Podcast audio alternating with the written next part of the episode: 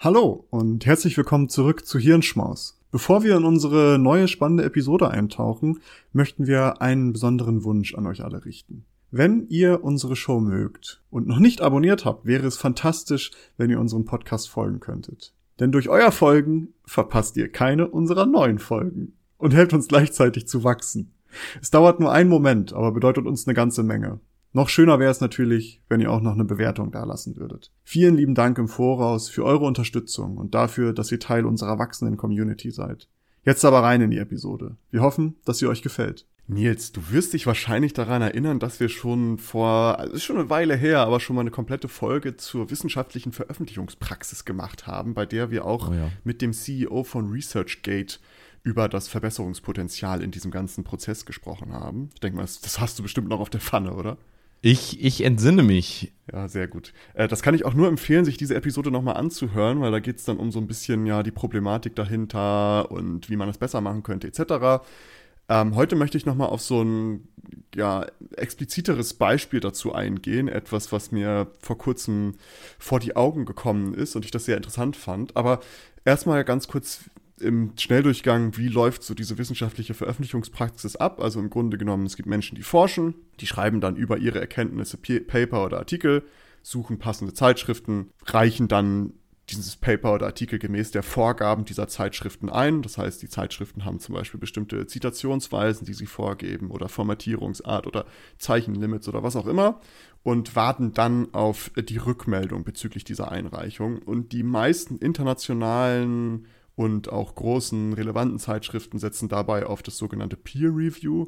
Das bedeutet, dass diese Paper oder Artikel, die eingereicht werden, von anderen relevanten, fachkundigen Menschen gelesen werden, die dann eine, sage ich mal, Bewertung abgeben, ob dieses Paper veröffentlichungswürdig ist oder ob das da, ähm, ob das Journal sagen kann oder soll, ja, komm, machen wir. Das so im ganzen groben Schnelldurchlauf. Im genaueren kann ich wirklich nochmal auf diese Episode mit dem CEO von ResearchGate verweisen. Da sprechen wir dann nochmal ein bisschen genauer darüber. Dieser ganze Prozess ist hochgradig selektiv. Das bedeutet, dass eine Ablehnung eines Papers nicht gerade selten ist und bis man diese Ablehnung bekommt, vergehen meist auch Monate, in denen man einfach wartet, da die Einreichung in den meisten Fällen exklusiv sein muss. Ich weiß nicht, äh, wird bei dir wahrscheinlich auch häufiger schon mal gewesen sein, dass du relativ lange warten musstest, oder? Ja, ich glaube, also Gott sei Dank ist es, also Journals sind ja sehr langsam oder können sehr langsam sein, aber gerade bei Konferenzen und das ist ja der Haupt also da, wo man hauptsächlich veröffentlicht in der Informatik. Also man macht auch Journals, aber häufig auch eben oder überwiegend Konferenzen. Und da ist ja immer aufgrund der Deadline der Konferenz, da sie ja stattfinden muss, ist da immer relativ schnelles Feedback. Aber ich sag mal, schnell ist auch relativ, ne? Also mhm. ein, zwei Monate. Ähm, je nachdem. Ja gut, ähm, das ist natürlich die Konferenzen, vielleicht ist Informatik dann nochmal ein gesonderter Case, ein gesonderter ja. Fall mit den Konferenzen. Aber bei den Journals kann das ja schon sehr, sehr lange dauern. Also ich kann mal ähm, jetzt bei Rechtswissenschaften, aber das ist vielleicht auch ein bisschen ein spezieller Fall, weil du da halt für gewöhnlich sehr lange Artikel einreichst, die halt irgendwie 30 Seiten lang sind oder ähnliches. Ähm, das kann dann schon gerne mal bis ein Jahr dauern, bis du da halt eine Rückmeldung bekommst. Also ähm, das ist sehr lang. Ja, nee, so lange habe ich noch nie. Also ich glaube, selbst bei dem Journal, wo wir jetzt äh, jüngst noch mal was eingereicht haben, haben wir glaube ich ein, zwei Monate und dann gab es schon Feedback. Ja.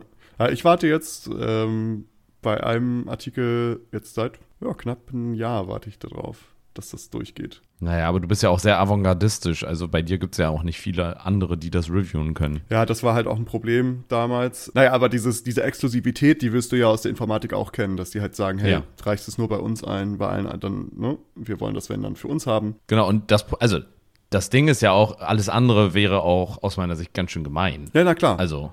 Logisch. Aber vielleicht kommen wir da gleich noch drauf. Genau, aber ähm, mir geht es erstmal so grundlegend darum, das ist so der Prozess und wenn man diese, sich die globale Akzeptanzrate anguckt, so möchte ich sie mal nennen, also wie häufig ein Paper oder ein Artikel tatsächlich angenommen wird, Dazu wurden auch schon diverse Studien und Berechnungen durchgeführt, die natürlich auch nur grobe Schätzungen sind mit den Daten, die man hat. Ne? Aber ich habe ein Review gefunden, welche sich alle diese verschiedenen Studien und Berechnungen angeschaut hat. Und dieses Review kommt zu einer zusammenfassenden Einschätzung, dass die globale Akzeptanzrate bei Paper oder Artikel bei ca. 35 bis 40 Prozent liegt. Also 35 bis 40 Prozent der Einreichungen werden letztendlich auch angenommen. Also das heißt, mehr als die Hälfte wird abgelehnt. Allerdings kann sich dieser Anteil je Disziplin und Zeitschrift auch drastisch unterscheiden. Also zum Beispiel die Biomedizin hat eine höhere Akzeptanzrate als zum Beispiel Sozialwissenschaften und Open Access Zeitschriften haben in der Regel höhere äh, Annahmequoten als Abo-Zeitschriften. Und große, gut finanzierte und sehr angesehene Zeitschriften haben zum Beispiel die niedrigste Akzeptanzrate, also sowas wie Nature, Nature Communications oder PLOS Medicine oder sowas, diese ganz großen äh, Journals, die haben zum Beispiel eine Akzeptanzrate von nur circa 15 Prozent. Ähm, da gehen ja natürlich auch Massen ein, das muss man ja auch nochmal dazu sagen. Und worum es mir eigentlich geht, ist, dass es ja im Grunde genommen wahrscheinlicher ist, dass eine Einreichung abgelehnt wird erstmal. Und was passiert dann nach so einer Ablehnung? Das kann natürlich sein, dass die sagen, dass sie sagen, ja gut, so in der Art und Weise können wir das nicht abnehmen, aber wenn du die und die Anpassungen machst, dann kannst du resubmitten. Häufig ist es aber auch so, dass es komplett abgelehnt wird. Was machst du dann? Dann gehst du halt zu einem anderen Journal und hoffst, dass es da besser läuft. Und das ist aber sehr, sehr aufwendig. Denn wie ich so am Anfang schon in so einem Nebensatz angedeutet hatte, muss das Paper immer wieder an die Vorgaben von Zeitschriften angepasst werden. Zum Beispiel, die haben alle unterschiedliche Zitationsweisen, die unbedingt eingehalten werden müssen. Bei der ersten Einreichung. Es gibt ein paar Journals, die sagen, du kannst das so free einreichen erstmal und dann, wenn es angenommen wird, musst du es anpassen. Aber änder mal bei einem 30-Seiten-Artikel alle Zitationen in einem bestimmten Stil. Und das, das Schlimmste ist aber die Zeichenzahlen. Also ähm, mm, es gibt dann ja. welche, die sagen, naja, du darfst, keine Ahnung, 20.000 Zeichen haben. Der andere sagt, naja, nur 10.000. Sondern cutte mal diesen Artikel irgendwie runter schreibt das komplett irgendwie um und reicht das dann neu ein. Das heißt, was ich damit sagen möchte, all diese Journals haben häufig sehr explizite Vorgaben bezüglich Einreichung.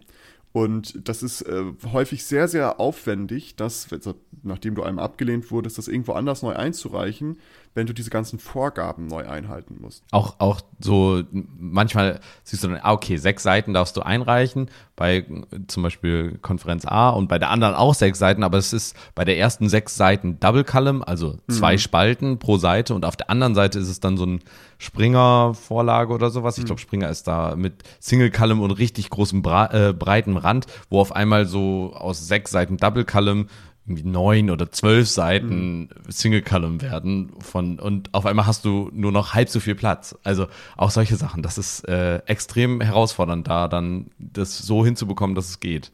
Ja, ja, auf jeden Fall. Äh, genau das meine ich halt, dass man das halt so anpassen muss und dass es dann halt irgendwie klappt und hier wieder was rauslöschen und sagen, was, was kann ich hier noch weg, was kann ich noch wegcutten? was ist nicht so wichtig? Aber um so eine Vorstellung von den Kosten dieser Neuformatierung zu bekommen, haben Forscher die durchschnittlichen akademischen Stundenlöhne in den Vereinigten Staaten und der Europäischen Union, den Zeitaufwand für die Neuformatierung pro Manuskript, da haben sie vier Stunden ungefähr angesetzt, und die jährliche Anzahl der Wiedervorlagen geschätzt und damit dann berechnet, dass die Neuformatierung von Manuskripten zwischen 2022 und 2030 etwa 2,5 Milliarden Dollar an Zeitaufwand der Forscher kosten könnte wenn sich die derzeitigen Praktiken der Zeitschriften nicht ändern. Das heißt, es ist ein riesiger Zeitaufwand und damit verbunden dann logischerweise auch ein riesiger Geldaufwand, der dahinter steckt. Allein im Jahr 2021 verschwendeten Wissenschaftler weltweit nach dieser Berechnung 230 Millionen US-Dollar an Zeit für die Neuformatierung von Arbeiten, die lediglich an biomedizinischen Fachzeitschriften geschickt wurden. 230 Millionen US-Dollar die an Löhnen da rein theoretisch, sage ich mal, relativ bezahlt wurden, damit diese Neuformatierung passieren können. Und ich habe das gelesen und mich hat das halt auch schon immer ein bisschen, ich sag mal, genervt, ne? dass das halt so diese ganze Formatierung und grundsätzlich diese Formatierung, also auch wenn du jetzt nicht mal abgelehnt wurdest und neu einreichen musst, sondern generell dieses, dass die alle ihre heftigen Vorgaben haben und du das eh immer bis ins Kleinste runter deklinieren musst und sagst, ja, wenn das nicht so ist, dann Einreichungen, die diesen Vorgaben nicht äh, gerecht werden, werden gar nicht erst ange werden gar nicht erst angeguckt, etc. Das heißt, wie könnte man damit vielleicht in Zukunft besser umgehen? Und das ist ja eine spannende Frage. Und da möglich wäre natürlich so eine komplett formatfreie Einreichung. Das heißt, die haben einfach gar keine Vorgaben mehr, sagen, außer halt den Scope, ne? dass man jetzt sagt, okay, wir mhm. sind eine Zeitschrift, wir konzentrieren uns auf KI-Forschung, keine Ahnung. Und das war's. Das heißt, du kannst da alles einreichen, was irgendwie mit KI zu tun hat oder in dieses, in den Scope dieses Journals fällt. Aber es ist völlig egal, wie du zitierst, wie viel du schreibst, etc. Ob das so sinnvoll ist, weiß ich nicht Ich weiß nicht, was so dein Gedanke dazu ist, aber so bestimmte Vorgaben machen ja auch irgendwie Sinn. Also ich finde, ähm, also Vorgaben, finde ich, sind sehr sinnvoll. Die Frage ist nur, muss es so viele verschiedene geben? Und ja, die andere Frage ist auch, kann man das nicht eventuell ein bisschen simplifizieren? Also zum Beispiel ein einheitlicher Zitierstil ähm, ist schon auch sinnvoll, aber der unterscheidet sich ja dann häufig nur oder ja doch auch wieder pro Journal, pro Fachbereich und so weiter. Also hm, da gibt es ja immer wieder Diskussionen, welcher dann der vorteilhafteste ist. Mhm. Also manchmal willst du die alle Namen haben, die ersten zwei, nur den ersten Namen des Autors, der Autorin, dann das Jahr. Manchmal haben Autoren die gleichen Namen, Müllers, mhm. Müller und dann brauchst du noch das Jahr dazu. Also äh, ja, es hat schon auch, sage ich mal, seine Daseinsberechtigung. Ähm, ja.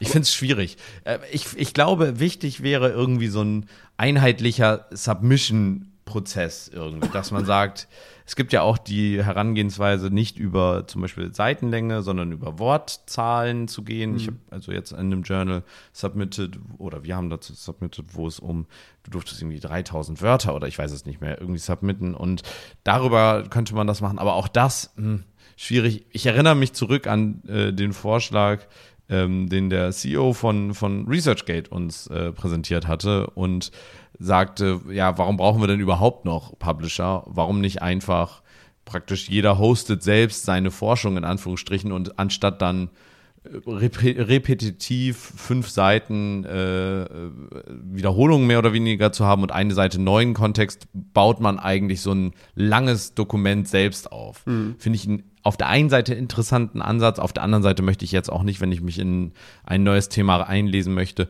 direkt erstmal äh, 150 Seiten der lesen, damit ich den Gesamtkontext dieses mich vielleicht nur ganz kleinen interessierenden äh, Partes irgendwie verstehen kann. Ja.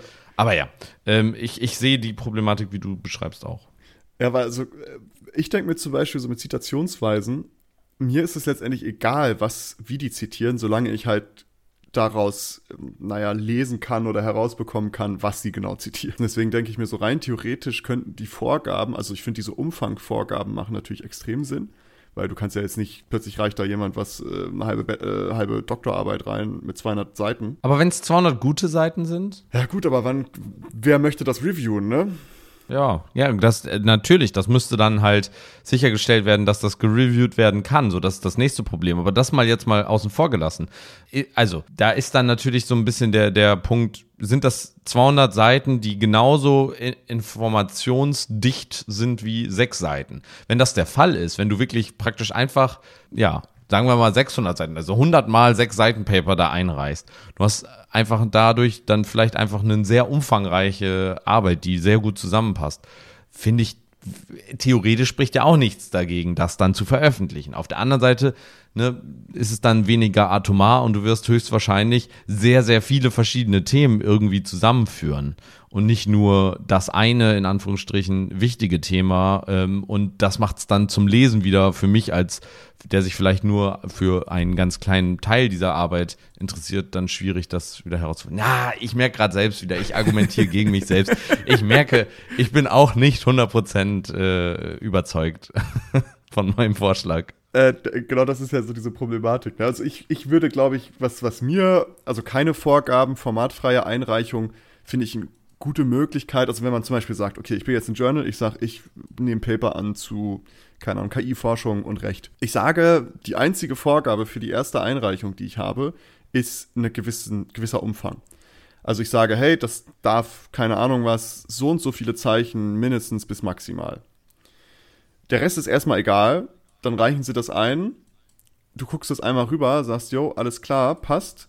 Und dann danach vielleicht noch die äh, Vorgaben bezüglich Zitationen machen, dass man sagt, hey, das, wir haben es angenommen, wir würden das gerne veröffentlichen, aber dafür musst du noch das und das anpassen. Also ich glaube, ähm, die, die optimalste Lösung wäre wahrscheinlich Reduktion von Vorgaben in irgendeiner Art und Weise, damit man und halt vielleicht auch so eine gewisse Vereinheitlichung, aber das wird halt schwierig, gerade über Fachbereiche, weil die sind ja schon sehr, sehr, ja, ich sag mal, fickerig, was so ihre eigenen Vorstellungen von äh, Zitieren ja. und etc. angeht. Ich höre da schon wieder den, den Forschungsliberalismus in dir. Darum, ich bin einfach dafür, dass man diese Vorgaben drastisch reduziert. Also ich finde Umfang okay, aber dann halt sowas wie, keine Ahnung, äh, explizite Zitierstile vorgeben, finde ich zum Beispiel völlig unnötig, ehrlich gesagt. Ja. Ähm, solange man halt daraus finden kann, was damit gemeint ist, finde ich das auch okay. Ist mir doch egal, in was, in was für eine Art er zitiert. Hauptsache, ich checke, worauf er referenziert. Genau, das wäre so mein Wild Take dazu. Scheiß auf die Zitierweisen, ey. Einfach gar nicht mehr zitieren. Plagiate legal machen. ja, genau. Gutenberg wieder zurück ins Amt. Alles nur noch mit ChatGPT schreiben. Ja. Oder anderen Large Language Models. Ich glaube, das ist die Lösung. Damit können wir das ja, ja auch wieder schließen. Ich hoffe, ähm, euch hat dieser, ja, wir sind jetzt ein bisschen gerambelt, wie man so im Englischen sagt, ne? einfach ein bisschen hin und her gespielt und drüber nachgedacht. Weil es betrifft uns ja auch persönlich und äh, wir haben damit zu tun. Und ich habe das gesehen und dachte, naja, vielleicht ist es auch für andere Menschen, die hier zuhören und vielleicht irgendwie sowas mit so Paper mal zu tun haben, interessant. Oder auch generell mal interessant zu hören, wie viel Zeit für sowas doch gegebenenfalls draufgehen kann und wie viel Geld das gegengerechnet ist. Äh, in diesem Sinne äh, hoffen wir, dass es euch wieder gefallen hat, dass es interessant war. Folgt uns gerne auf Spotify, Apple Podcasts, Google Podcasts, auf was auch immer ihr uns hört, falls es da möglich ist, uns zu folgen. Wahrscheinlich bewertet uns da auch gerne, wenn es möglich ist. Empfehlt uns gerne weiter, das äh, freut uns sehr. Und folgt uns auch gerne auf Social Media, wenn ihr so ein bisschen auf dem Laufenden bleiben wollt, was so neue Episoden angeht und ab und zu auch mal hier und da irgendwie kleinere weitere Informationen bekommen wollt. Äh, und ansonsten würde ich sagen, bis nächste Woche wieder. Es war mir eine Freude. Ciao, ciao. Tschüss.